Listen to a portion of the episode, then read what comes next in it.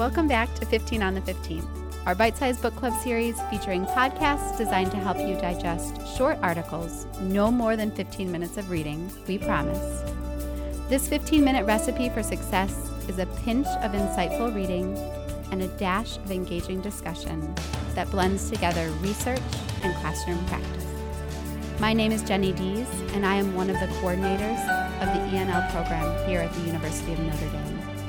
I'm joined today by my colleague, Claire Roach. Hey, everyone. And we have a special guest joining us today, Courtney O'Grady. Courtney is an outstanding early childhood educator at St. Raymond Catholic School in the Diocese of Joliet, which is near Chicago. Courtney is also a graduate of the ENL program, ENL 10, right, Courtney? Yep. And a mother of two adorable little boys, and a lover of Disney. Courtney, thanks so much for joining us today. We're so excited to have you with us to talk about this very important topic early childhood education. I wanted to begin by letting you and Claire explain a little bit about um, the perspective from which you come to this conversation with. So I'll turn it over to Claire first. So, um, I actually don't have a wealth of experience in early childhood education. Um, but for the last year and a half, I have been helping to coordinate the implementation of a two way Spanish immersion program at the preschool level. So, although I don't have years and years and years of experience at this level, I've had some um, intense and wonderful last couple months, and I've learned a lot. Courtney, how about you? Hey, well, my heart really is in early childhood education, and I think that the work that we're doing to create kind, caring, and inclusive early childhood classroom communities is more essential now than ever before. And it really is inherent in our mission as Catholic educators. And in early childhood, I think that we just hold such a unique responsibility as we're the first ones to really welcome families and that we really set the tone for that child and their family. Um, and so, where I'm at now, it's in a more traditional classroom. I'm in a preschool teacher in a Catholic grammar school that goes up to eighth grade. And the number of language learners that I have each year fluctuates. Um, I've had as few as one or two to as many as five, and um, a variety of languages Polish, Mandarin, but predominantly Spanish. Courtney, that passion is exactly why we invited you to join our conversation today. I am so glad you are with us. So, to frame our conversation today, we suggested that you read the article Dual Language Learners Effective Instruction in Early Childhood Education, written by Goldenberg, Hicks, and Lit. Um, and this article really was a review of the research surrounding the area of early, um, early childhood education. And it focuses on four main themes. And so I'd love to just run through these themes today and have you both speak to these themes. The first one was on employing a, a child's home language in the early childhood curriculum. And I was hoping you could just share some stories or tidbits about how you see that a child's home language being used effectively in the early childhood classroom. Courtney, why don't you start? Okay, well, I just want to emphasize, first of all, that language builds language. So, strong um, skills in a child's first language are essential for success with their second language development. So that's why I think there's an important distinction in early childhood where we refer to language learners as dual language learners because we understand that children are still developing their first language or their native language. So even the children that I have that are solely English speakers, I would consider them as also being language learners because they're still they're not proficient. They haven't reached proficiency in English. So I think it's important to realize that all children in preschool classrooms are language learners. Um, so I think it's really important at this age level to connect with families to learn who speaks what and where. So I remember at a school that I taught at previously, I had a child who spoke Korean with her mother, Arabic with her father, and then spoke English with me, so that it was important for me to understand what context she was using, what languages in, and so, and I wouldn't have known that if I hadn't spoken with her family. So, and I think along with that, with getting to know families, it's important to build on the knowledge that a child has or comes in with. Um, and then as far as other using using the child's home language, I think it's important to understand as the teacher that of course you're not going to be an expert or proficient in a child's first language, but to still make an effort. So as the article suggests, you know, things like supplementing a book that you're reading to point out um, word similarities or things that you could say in the child's um, primary language. And also, I think it's important that in the classroom, that any print that's in your environment should also reflect home languages that are in use. So, obviously, things like books in the classroom library, but also thinking about things like how materials are labeled. And for me, I think it's important to have play materials. Like in the dramatic play area, for example, you could go to um, a local, for example, like Asian grocery store and make sure that you have cereal boxes or things that use that child's first language. So, um, just making sure that the language is reflected across contexts in your classroom. So, from the dramatic play area to the storybook area to labels, so that a child feels welcome and at home. And just to piggyback off of that, Courtney, since I did a lot of purchasing of materials for our preschool over the last year, uh, most of the preschool providers, Lakeshore Learning, Discount, School Supply, um, have sections dedicated to diverse contexts. So um, it's not very hard anymore, thankfully, to find, for example, um, dolls and figurines of many ethnic backgrounds. But the idea about getting cereal boxes, that is a fabulous idea. I've not ever heard that shared before. Have you, Jenny? No, that was, I love it. That was wonderful. And honestly, it's a reason for teachers to go out and explore um, different types of supermarkets that they might not otherwise have done. I just want to highlight something that you said because I think it's so important. And sometimes it means that we have to fight our natural instinct, which is to fear that which we don't know. Um, and I think it's so important for early childhood educators in particular to recognize that the child's home language is an asset, right? This is a strength that this child has. And our where our creative genius comes in is how we leverage it. And I think the example you provided of cereal boxes or soup cans or what what have you is an example of how a teacher helps a child leverage the talent or the knowledge that he or she already has um, for extended or expanded learning. Um, you know, another idea that jumped out at me, Jenny, when I read um, this particular theme, employing children's home language, is all the ways that we have learned to access a home a home language whether it's things like Google Translate which we all know is not perfect but it can be an avenue to find out how you say something in another language. You can use a parent a co-teacher um, to help you make a connection. And of course oftentimes our students themselves are experts. Um, and we can dignify our students by saying how do you say this? It's a little harder at early elementary school age but um, and then the other thing I thought about with this too is that I think a lot of schools should really be rethinking the aide position and the extent to which a teacher's aide can be a bridge to a language and a culture because very often um, the requirements for certification and licensure for teachers' aides is not nearly as complicated as it is for the teacher, him or herself. Um, and and we have found we we have some incredible aides at our school this year, two of whom are um, of Mexican heritage, and the windows that they have opened to culture, to learning, um, to family practices have been magnificent. And I really want to encourage more schools to think about how they might place people um, in aide positions strategically to be able to really capitalize on those home language and home culture connections. Thank you, ladies. So many great strategies and suggestions shared in that section of our conversation.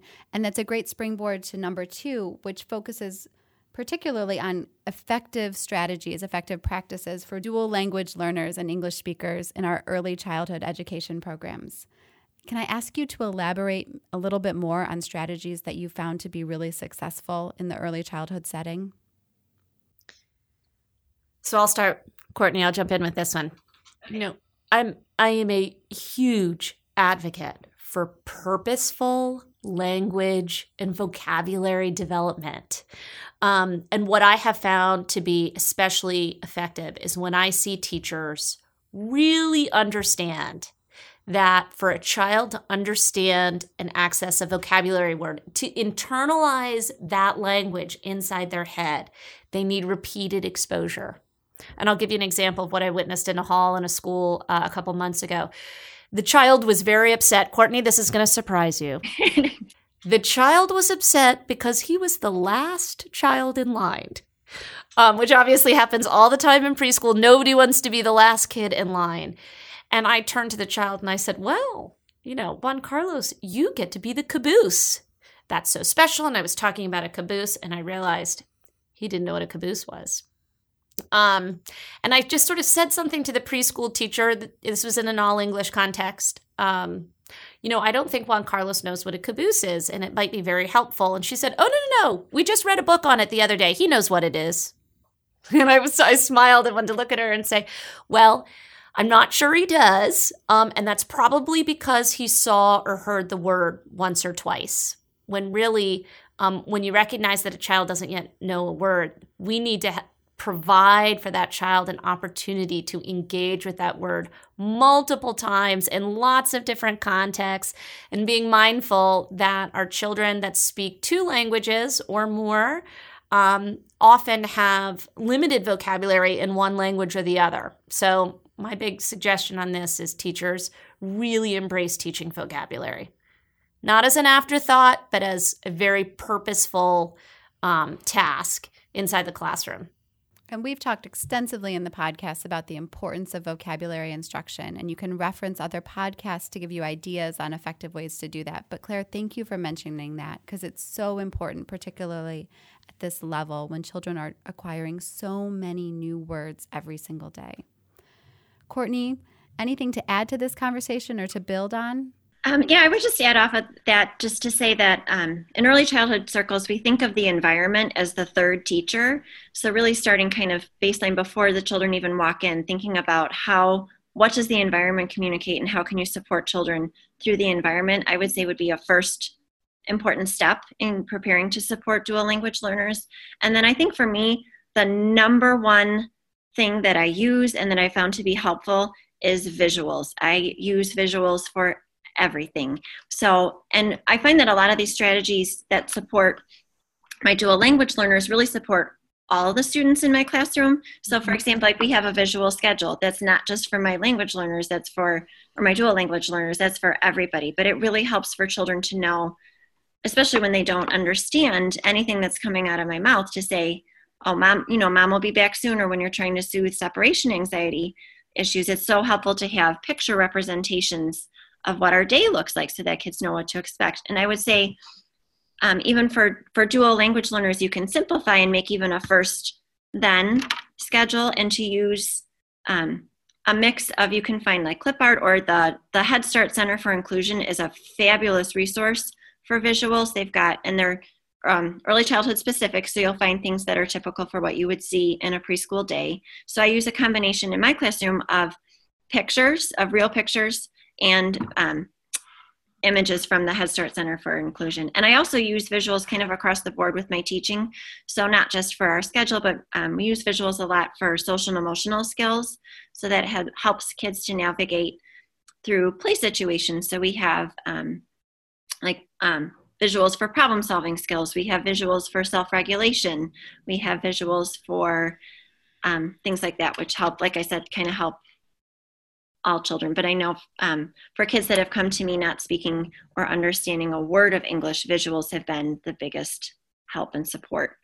So, do you just print these out on your printer or your color copier and laminate them? Mm-hmm. Do you use them in binder form from time to time? What does it actually look like in your classroom? I'm fascinated by this, Courtney. Okay, so I have, and it depends, you know, you really want to meet the needs of the individual classes that you have.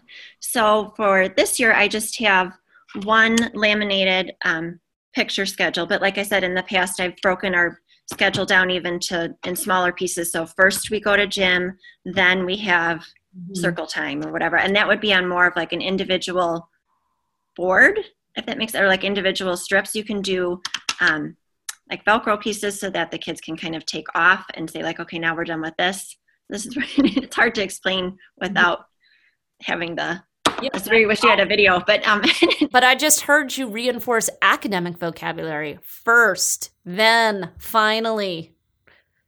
So great work. and then like for example um, with the social emotional strategies this year my class was having a really hard time understanding what it means to ignore someone so that one i printed out real big and it's hanging up in um, our dramatic play area because that's where we were having a lot of issues with what does when someone is bothering you what do you what can you do well and ignore is a solution that we need a lot of times. So that one for example is and that's from the head start center for inclusion is printed out laminated and hung up where it was needed. So jenny i think we need to put a link on this podcast to the head start center for inclusion website or the part of the website that has all these pictures available. I'm very fascinated. oh, they're awesome. And then um, something else that we've been using with um, self regulation is they have a thing called dragon breath. So it has a picture of a dragon, and the idea is that you teach kids how to do deep breathing, but the imagery is breathe in like you're smelling a flower, breathe out like you're blowing out a birthday cake. Mm and it's it's amazing. We do dragon breaths every morning when we come in before we start circle time, and it calms them all down. Oh, I'm going back to my preschool teachers tomorrow to recommend some of these tips. This is fascinating. So many more things besides just the academic component, but the social skills that you're teaching these children and the rich context in which in which you're reinforcing all of this is just absolutely beautiful. I know that we're getting crunched on time, but we have two more important topics I'd love to address. One is how to support and not just support, but promote the home language in the classroom. And the other um, topic would be involving families in your child's learning. And I have a hunch that these might overlap a little bit. But again, I'd love to hear how you see this done in the classroom most effectively. Courtney, why don't you take it first? Sure. I would just say for the first part, um, just to make sure that you're taking care to be supportive of and make and um, defend developmentally appropriate practice. So children at this age level really need to be playing, and that's the best opportunity they have to build relationships. And it play is the work of a young child. So you really should not be doing things like worksheets that would add additional barriers and difficulties for your dual language learners. They really don't have a place in early in best practices. So just had to throw that in there too. That you know you have to part of your role is to be an advocate. So just making sure that you have that foundational piece of that um, that you're using developmentally appropriate practice. Um, and I think it's critical at this age level to make sure that families feel welcome and included. Um, I actually was in a classroom at the University of Chicago's lab school this fall, and I saw this really cute idea where they had framed pictures of every family kind of all around the classroom. So they used just cheap but nice looking frames from IKEA, and they had, you know, that visual again to show that every family was not just welcome but valued enough to be framed and on display in the classroom. And I just thought that was beautiful. Um, I recommend having a family picnic at the beginning of the school year somewhere in the community. So, not at school, but at a place like a park or somewhere that's more familiar to the families so that families feel more comfortable. I highly, highly, highly recommend doing home visits before school starts at possible, especially with kids that are entering school for the first time. Um, being in regular communication with families. So for me, I send a weekly update to my families. I usually send it on Mondays just with kind of things that are coming up, um, things that they need to know. And then for me, again, with visuals, I include a ton of pictures so that knowing that families, especially um, for my language learner families, that they can at least see what's going on in our classroom. So I'll send between like 20 and 25 pictures every week of things that projects that we've worked on, the kids at play, just things that I want the parents to see to kind of see what's what their child, how their child spends their time with me. Um, I also try to provide resources for parents in their home language. Another favorite resource of mine, which I can send you the link to, is the Illinois Early Learning Project puts out tip sheets for parents that and every tip sheet is available in Spanish and then a few other tip sheets are also available in a few other languages. So, um, and there's just tips on early literacy, math, things to do with your child while you're waiting in line at the grocery store, science is just ways that parents can support what you're doing at school at home as well. It's a fabulous, fabulous resource. You know, I always, I'm just going to add to that a really good bridge is making a purposeful effort. And you had mentioned this earlier, Courtney, to try and acquire children's literature um, in the native languages. Because one of the most important messages we want to send home, and Goldenberg mentions this, is that parents should not feel the need to speak in English at home with their children. That actually they're giving their child a, a much greater gift by helping that child to develop rich, robust first language skills. In other words, the child is cognitively ben- benefiting more significantly from dynamic use of language within the home um, than he or she might if it's using limited English. And I think one of the ways that we really convey that message and honestly make it easier on parents is to send home books in that native language and encourage the parents to read in the native language if possible. And so many online printable books now offer Spanish options. So, Reading A to Z has a ton of printable books in Spanish um, and actually several other languages. And I know that um, Scholastic Teachables also do too. So, if you don't have anything readily available, um, in your library or your classroom library, you might actually have access to a lot of this stuff if your school has a subscription to any of these printable books. And I'm going to add on to that another great resource for families, both in English and in Spanish, is one of our favorite websites, Colorín Colorado. Has lots of great things um, in terms of tips for parents as well. So we'll work on linking to all these wonderful resources um, with the podcast so you can access them.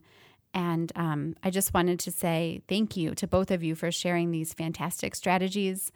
I love the idea of really emphasizing um, what these children do well, which is to learn language and celebrate that process, to play and grow in social skills, and to really see our work in early childhood education as an extension of the family and to make the families feel welcome in our classroom in so many ways. That idea of having family photos was just beautiful. And then to capture, it's so easy on our phones these days to take pictures of our children and to share those with parents. They entrust you with these these beautiful little people all day long and to be able to say i'm caring for them and i'm helping them grow and i'm an extension of what you're doing at home is such an important mission so thank you both for speaking to this important topic today um, and for all of our listeners, if you are passionate about ensuring that these little ones and all of our students in Catholic education who come from linguistically and culturally diverse backgrounds are thriving, we invite you to learn more about our program at enl.nd.edu. Please note that applications to become an ENL Hernandez Fellow are currently open and they will close on March 31st. And as always, if you enjoyed this month's conversation, be sure to subscribe to our channel and to share it with a friend. And we love to hear from you, so please send us your feedback as a review in iTunes or send us an email and let us know what topics you'd like us to cover in the future. Many blessings on your important work. Thanks for listening, everybody. Thanks so much, Courtney. Thank you.